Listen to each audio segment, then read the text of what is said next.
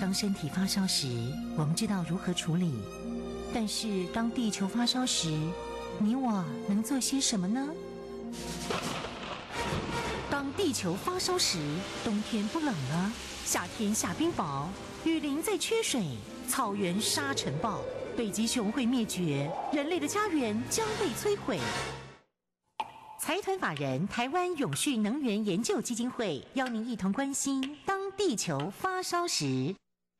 当地球发烧时，与你一起掌握节能减碳、气候变迁最新发展趋势。听众朋友，你好，欢迎您再次收听《当地球发烧时》，我是主持人林尔翔。节目中的朋友邀请到的是台湾永续能源研究基金会董事长简尤新简董事长，董事长您好。主持人您好，各位听众大家好。今天我们要在节目中谈到的是疫情之下的大学永续发展。呀，yeah, 我想这个。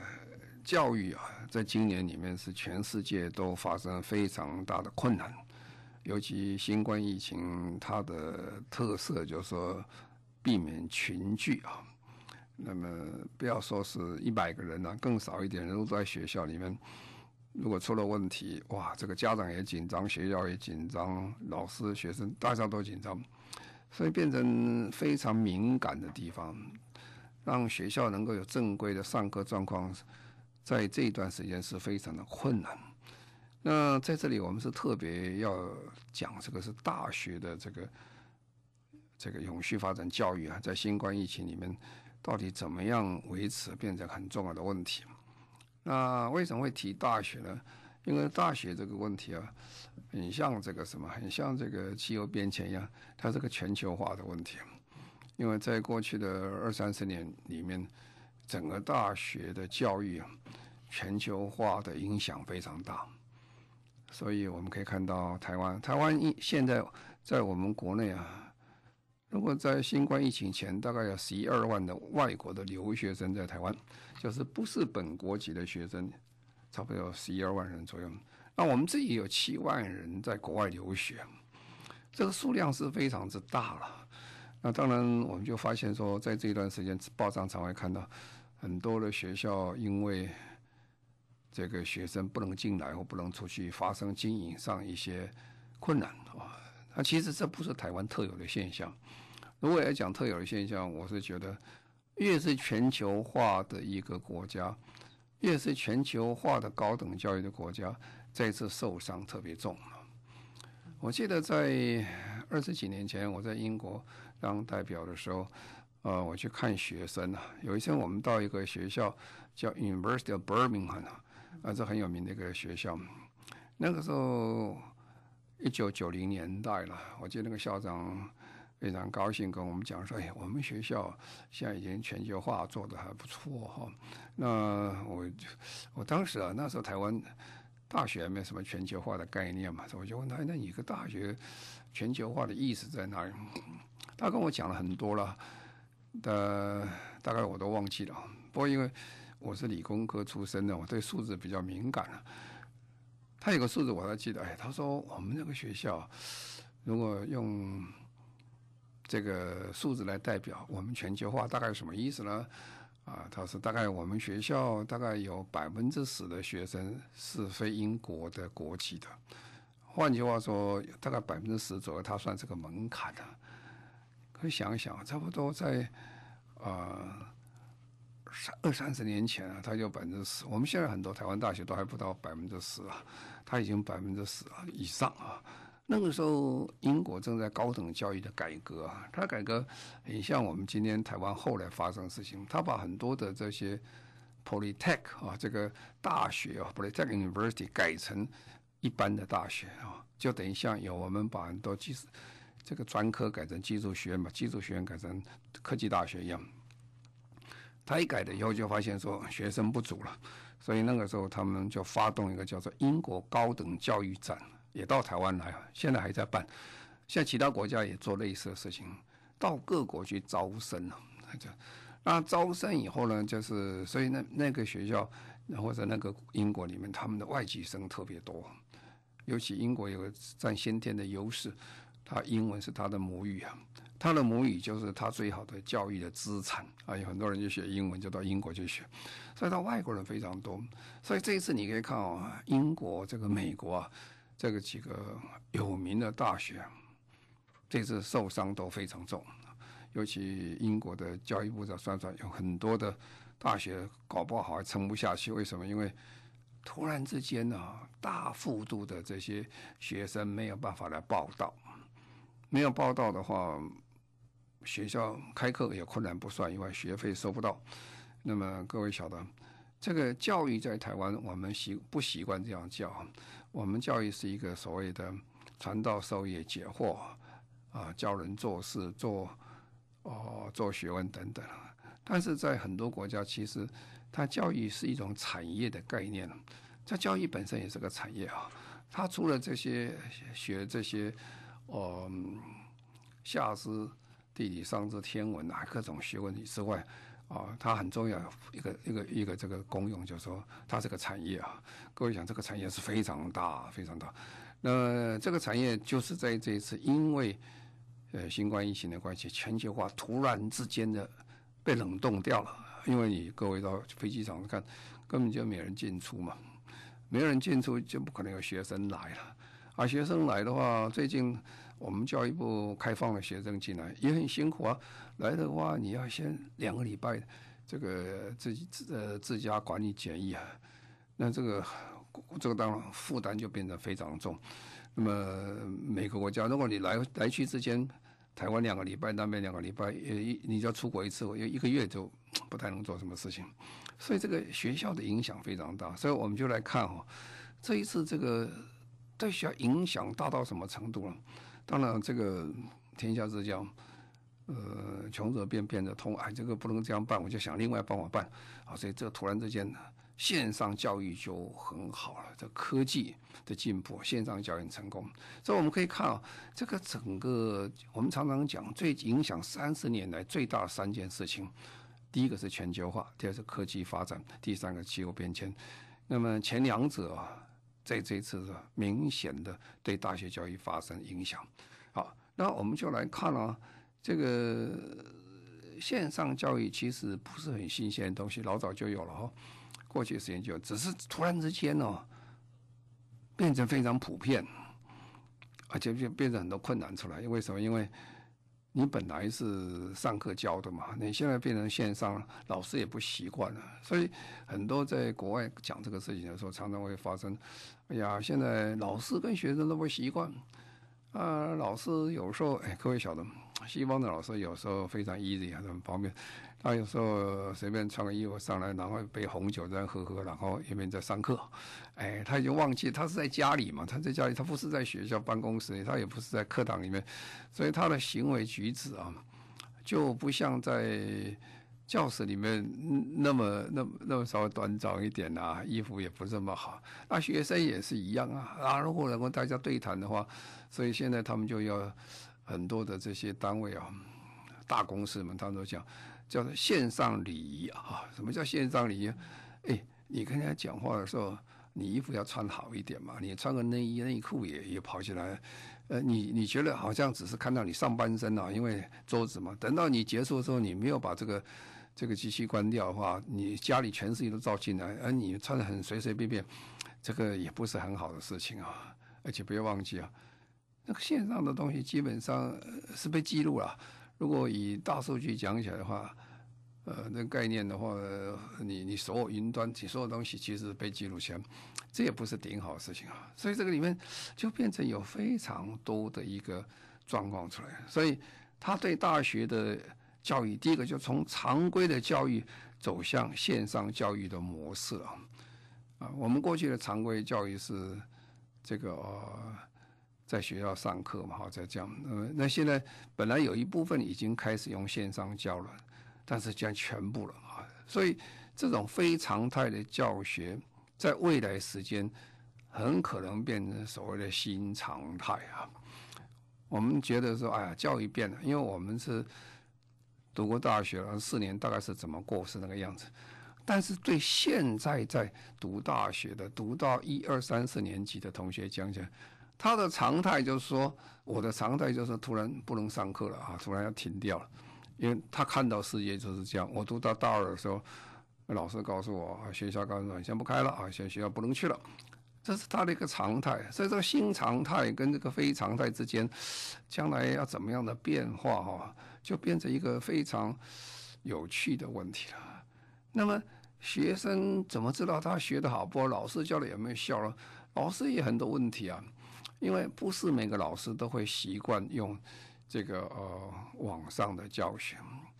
我记得上次我们在办一个研讨会，那办个研讨会就请了几个很专家、很有名，那我们跟他讲说：“哎，今天我们这个是直播的啊，因为这个不是说先录好的。”哇，他一听就很紧张，他那天准备的非常的好，准备好久，然后在那边讲啊，直接二十分钟，四个人在那边讨论，四个人讲话都稍微有点卡卡的，为什么？因为他又怕讲错话，又怕怎么样？因为他不习惯啊。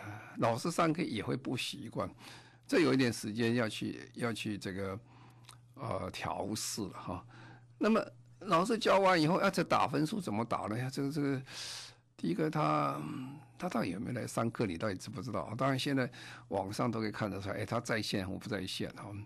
那么当然在线的好处，如果这样看比较，如果你在。一般的课堂里面，你会发现说他在打瞌睡啊，啊，你看到他打瞌睡。但是如果你在线上打瞌睡，那是留记录啊，他们打瞌睡啊，所以你看那个学生是看得比较清楚。可是呢，你要去怎么算他的分数呢？怎么去考试考量他的分数呢？这也是问题啊。所以变成学习怎么教他成效怎么评估啊？老师怎么这个呃这个让学生了解他的意思？其实我们都知道，大学之所以成大学啊，它是一种一个社会的一个年轻的精英们啊，跟一个些精英的教授们一个讨论的地方。我们常常在看一个大学啊，我很多的这个教育学者他讲说，大学什么叫好大学？他好大学第一个要件，各位想他的第一个要件讲什么？他第一个要件是要有好学生啊啊，第二个。要有好老师啊，第三个要有好的图书馆啊，第四个要好的设备。以今天来看的话，好，为什么好学生呢？因为这些很好的学生在一起的话，这是年轻的一代，世界未来的主人公，也是国家未来的领导者。他们在年轻的时候聚群聚在一起，他会互相的刺激，互相的大家会。想到未来很多事情，会提出很多不同概念讨论等等，哦，各位我们可以看很多的成功人都是在大学里面找一些他的好朋友，后来去创业啊，做什么事情？因为他们不断的谈论、不断讨论啊等等啊，这种人跟人的接触啊，然后这个当面的讨论，是一个大学教育非常重要的一个环境跟它很重要的功用之一啊。如果你这把这个去掉了以后，大家都在虚拟的世界看到你在一个荧幕上看到这个荧幕，跟他玩电动游戏其实有时候也没什么差别啊，所以他那个效果就会差得非常多。所以我们常常讲，好学生最重要。所以为什么你可以看到很多美国这叫极优秀的大学，哈佛大学、耶鲁大学、MIT 等等，他们常常提高非常高额的奖学金给这些好学生，让他读四年都不要钱哈。啊，那基本上学费收入当然重要，他这不在乎这个学费，他要希望最好的学生在一起，有群聚的效果，变成一个很好的一群人，所谓 peer learning 哈，就是 peer pressure 之间有同级的一种效应跑出来。那你现在变成这样的话，效果就就会比较差了一点了，就没有那么好。然后又来了，就是说。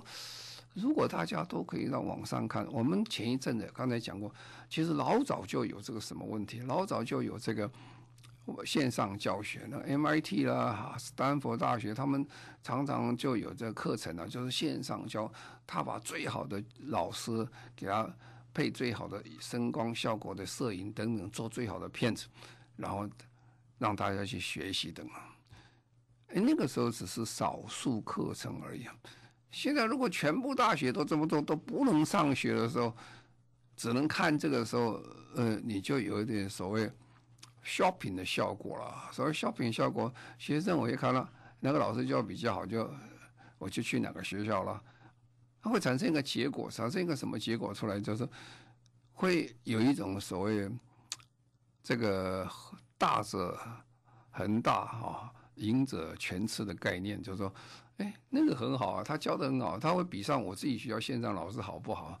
那我不一定听我先生老师，我听他提到的，这个很多就会产生非常大的一个竞争出来，然后这个竞争结果会对目前的大学的整个生存会产生问题啊，因为刚才已经讲过。学生已经不上学了，已经不能到学校里面去，那要不要交学费了？然后到哪里去了？然后，然后再变成说，哦，我不一定到我自己的学校去。但是也有另外一种讲法，就是说，啊，我现在反正也不能到很远的大学去了，我就就近找我边上的学校去念就算了啊，各种都有。反正现在这些都还不稳定当中啊，这个才发生这么半年左右嘛。以目前看起来。新冠疫情今年大概没有什么解了啦，看起来是今年整年就过了，到明年，现在大家都很多期望明年夏天是不是可以好一点，就是那就是一整年了啊。所以这一整年呢，我们就仔细观察这个对大学这个教育，从这个过去的这种传统式教育变成线上教育啊，那么这种状况下是怎么变化，是很值得观察观察。所以非常在。要变成新常态，中间是有它的一个一个过程的。那么再来，我们要特别提到，就刚才讲，学学校招生非常困难啊，学生这个财政非常问题非常大。那么尤其刚才讲过，越全球化的国家，像英国、美国这种国家，哇，这个这招生问题大得不得了啊！不要说他们啊，连我们都很大啊。在台湾，我们现在十一二万的这个外国学生在这里。其实很多学生在这一段时间很辛苦。我们在过这过去这一段台湾的大学，其实在国际化是进步很多了。那很多学生交换学生啊，啊，比如说最近我就听了好几个交换学生到印度去，很辛苦，他回不来啊，也没飞机啊，很难办啊。所以学生困在那个地方。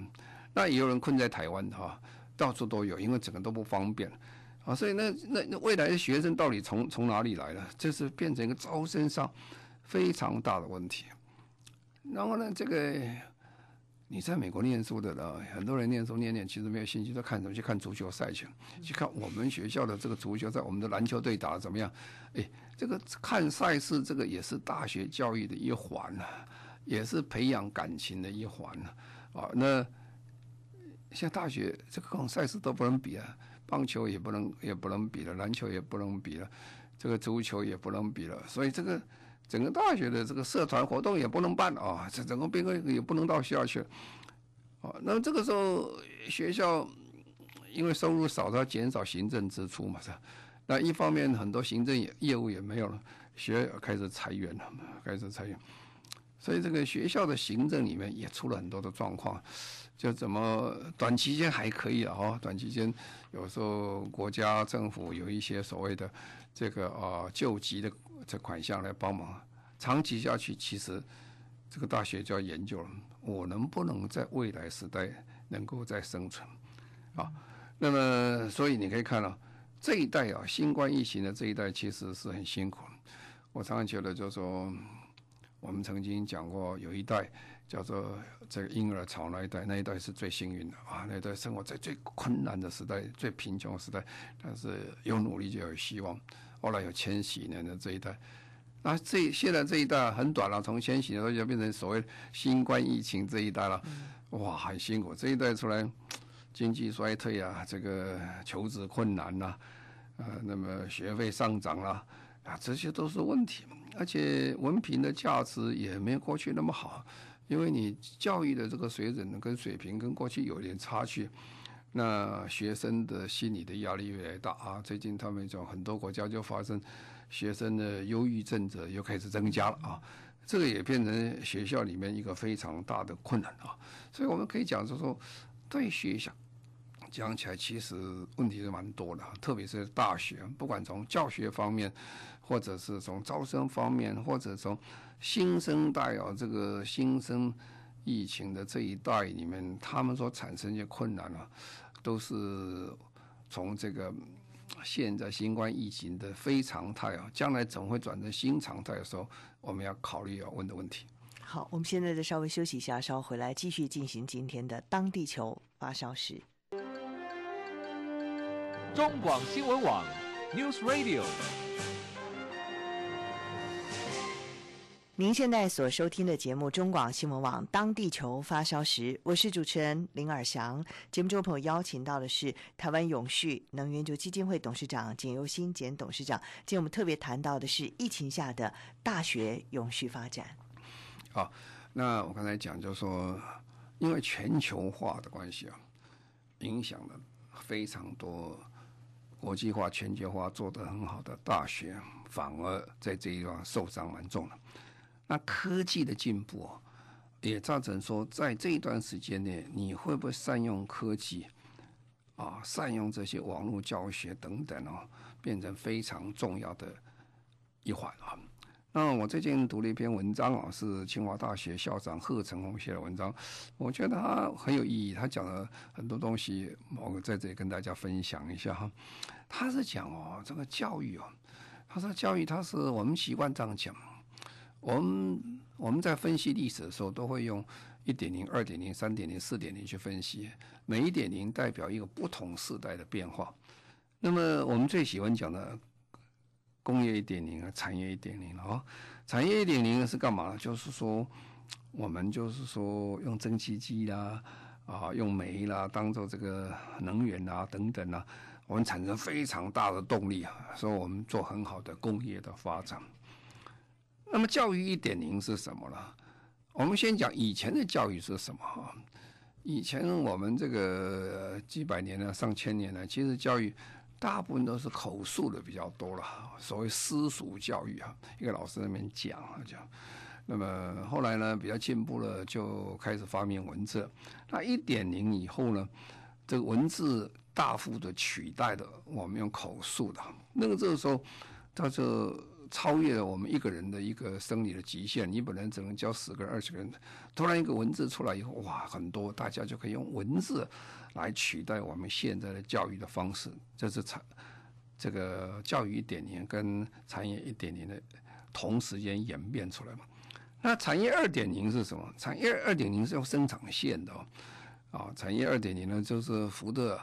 这个以前福特汽车老大老板呢，福福特先生，他当时就发展一套，就用生产线来产汽车，很快啊，跟跟这个母鸡下蛋一样，一个一个一个下来，这个生产线下车子很快就出来了，非常的方便。那教育二点零是什么？教育二点零也就是这样，好，我们就开始广设大中小学。哎，记得我们以前台湾。呃，要读小学啊，后来变成说哦，要这个可以这个免试升学到国中，大家很高兴啊。这样现在到高中，那现在大学很多，大家可以去念。这个用学校的这个校舍跟老师，变成大幅度的提升国民有教育的机会啊，这个是量产了啊，叫量产，所以变成叫做教育二点零，这有点像工业的这个大批生产一样。这也就是说。呃，记得在一九五五零年、六零年的时候，那台湾啊，说有读大学生，哦，这很了不起啊。呃，有个村庄说有个人读大学，我那整个村庄都想，哦，那个谁谁谁，他是读大学啊。那如果读到台大医科更不得了啊，那全村都晓这个人，对不对？那现在呢？现在变成也不读大学，很奇怪啊。这个这个人没读大学啊，因为你你想读大学就有读大学，那个分数很低也可以上大学。这个量产过头了，变成这种状况，这是第二个，就是所谓的呃教育二点零。那三点零呢？三点零啊，我们三点零的这个产业是什么？都电子技术啦、科技啦、这种资讯啊，哦，很快，我们生产很快。你去看工厂啊，你看工厂的话，它都可以这个用电子来操控了，甚至可以关灯，它也可以生产，都可以。那现在我们这个教育。这个三点零是什么？教育一样可以翻翻转啊！教育三点零的时候，你可以用这个数位化的方式，你要所有资料什么都可以，而且很准确更好。呃，以前呢，我们小学的时候啊，很有意思啊，读大学啊问啥？哪个国家首都在哪里？人口有多少啊？啊，什么铁路从哪里走到哪里？要什么东西啊？现在的学生根本就不要，他老师也不要教，你要问他什么，他就把手机打一下，告诉你什么国家首都多少人口多少，比你讲的还清楚，比你背的还清楚。啊，整个这个数位化以后，让你这个教育的模式都整个变掉了。好了，现在四点零了，四点零产业四点零的时候，是把上下游所有的资讯全部整合起来，还可以客制化了哈。啊，怎么客制化呢？你今天如果想去买一个这个呃德国车，好，你在德国买个德国车，你跟他讲，我那个车子啊是要红的、黄的、绿的时候，我可以指定我喷什么颜色，我里面车里面座椅要装什么东西，你都是客制化，完全讲好。啊，甚至鞋子也是一样，你进去量量你的鞋子，不久以后他就好，你鞋子做好了，这个鞋子百分之百为你特别做的、定做的，哎，就是。它是大量，但是又可以客制化。那现在一样，教育也是相同，因为我们都常常想，每个人都不一样的，你不可能做一样的教法。五十个老五十个学生，一个老师一样一个教法，要做五十个学生一样好啊，啊，真是很困难的。那天资比较好的老师讲那一半，他已经很不耐烦；那天资比较差的老师讲半天，他还是不懂啊。所以这个是没有客制化的，是通常这样。还是我们保持在二点零状况下，整批教学是很困难。但是四点零的好处就是说，哦，我们现在什么东西都可以有客，是有所有客制化的，所有的这个呃电子设备啦、网络啦，甚至你要看 AI 啊什么的叫都行啊，都可以。所以这个整个变掉了。好了，我们就可以知道从一点零、二点零、三点零啊，那这个一路上下来，你就会发现说，我们过去这一段时间里面。我们常常就觉得哈，这个大学发生非常大的变化，呃，特别是这个远距教学啊。我刚才讲，远距教学不是因为新冠疫情才出来的，老早就有这个东西。我们常常叫 A、B、C 的哈，A 是代表人工智慧啊啊，B 是代表大这个的大数据啊，C 是代表云端哈。这三个字形一直在我们教育里面已经逐渐的生根下来了。那么，大学很很多还大学在讨论呢，说哎，我们要怎么做法？那过去这段时间，有些要进步比较快，有些要进步比较。可是呢，这次新冠疫情来，突然之间呢，强迫的让所有的大学一次要开始启动这个工作，因为学生不来了，学生不能来上课了，那你怎么办？你找一次再来。那名气比较大的学校哈。它影响更大了，名气比较大的学校，刚才讲过啊，英国啊、牛津啊，这个这个剑桥、美国哈佛啦、MIT 等等，但我们的好学生不能去了，不能去以后，他跟这个学生，他也不希望放弃这些学生，所以这时间要发很快的把这个全面性的这个远距教学把做起来，这变成这个他们的当务之急。那刚才讲过。地方性的小型学校还好，因为它全球化比较早，它学生本来就不是从哪里来，就在很附近的，反而比较容易做得到，问题比较少。好了，大家就要想，那是不是将来所有的这个大学都要变成远距教学呢？嗯，哎，这个就要值得来看了，因为也不见得竟然是这样啊。那我们等等再说。好，我们现在稍微休息一下，稍后回来继续进行今天的当地球发烧时。中广新闻网。News Radio，您现在所收听的节目《当地球发烧时》，中广新闻网为您播出。我是主持人林尔翔。节目中朋友邀请到的是台湾永续能源研究基金会董事长简尤新简董事长。今天我们谈到的主题是疫情下的大学永续发展。好，那现在大家就又担心了，说，哎，那会不会所有说明天啊，就有可能这些？下学期啊，或者下下学期全部都远距教学了，那那大学就整个都变了。当然，这里面牵涉到很多问题啊。第一个，当然是疫情到底怎么样的演变，怎么生，怎么发生啊？这会严重的影响到未来大学教育未来的一个发展。当然，不是只有大学受到影响，是全世界经济生活都受到影响。不过呢，这个远距教学啊，在短期间要全面取代这个。呃，实体教学是非常的困难啊，它有它很多的优点啊，但是它没有办法取代全部了。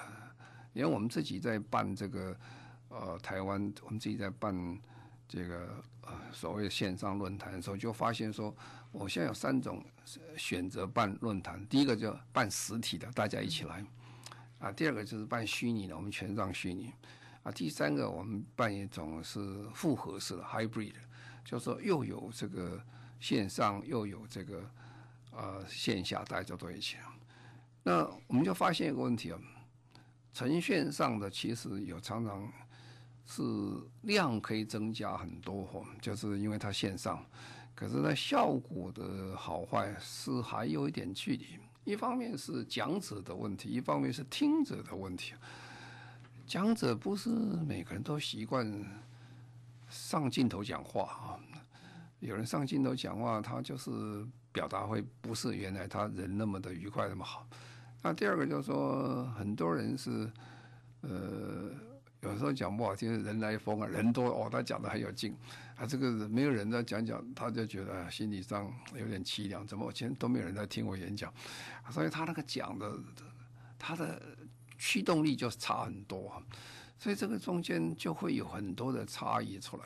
那在这一段时间，其实还有非常多的这些实体课还是非常的重要啊。所以我们看未来啊，就是说这两个会并行一段时间哈，但是。呃，远距教学这个力量会越来越大了哈，但是实体教学其实是还是存在的。这有点像什么？有点像我们今天在讲说啊，今天这个我们能源转型啊，能源转型就是要把这个污染排放的汽车把它排除掉啊。所以你可以看最近哦，呃，这个电动汽车很夯啊，特别是 Tesla 这个汽车哦，很夯。它的股票价钱超过了这个实体汽车，这个一般汽车的这个啊，Toyota 的整个市值都还要高，大家很喜欢它。但是实际上，你要让电动车真的能够很普及哦，我看时间还很早啊。这个还有一段时间是并行的，又有汽电动车，又有这个汽车，其实路还蛮遥远的。因为第一个就是说。呃，你电动车价钱你还是要下降啊，现在讲起来还是稍微偏高一点了。当然现在有政府的补贴的关系，所以价钱可以大家可以接受。但是很多基础建设是没有啊，你还有加电站呐、你还各种方式都要，所以这个会共同存在一段时间才可能。这个有点像实实这个线上教学跟实体教学的差别。那第二件事情哦。就是远距教学的，它技技术是不是非常能纯熟到一个程度，可以完全取代一个人啊？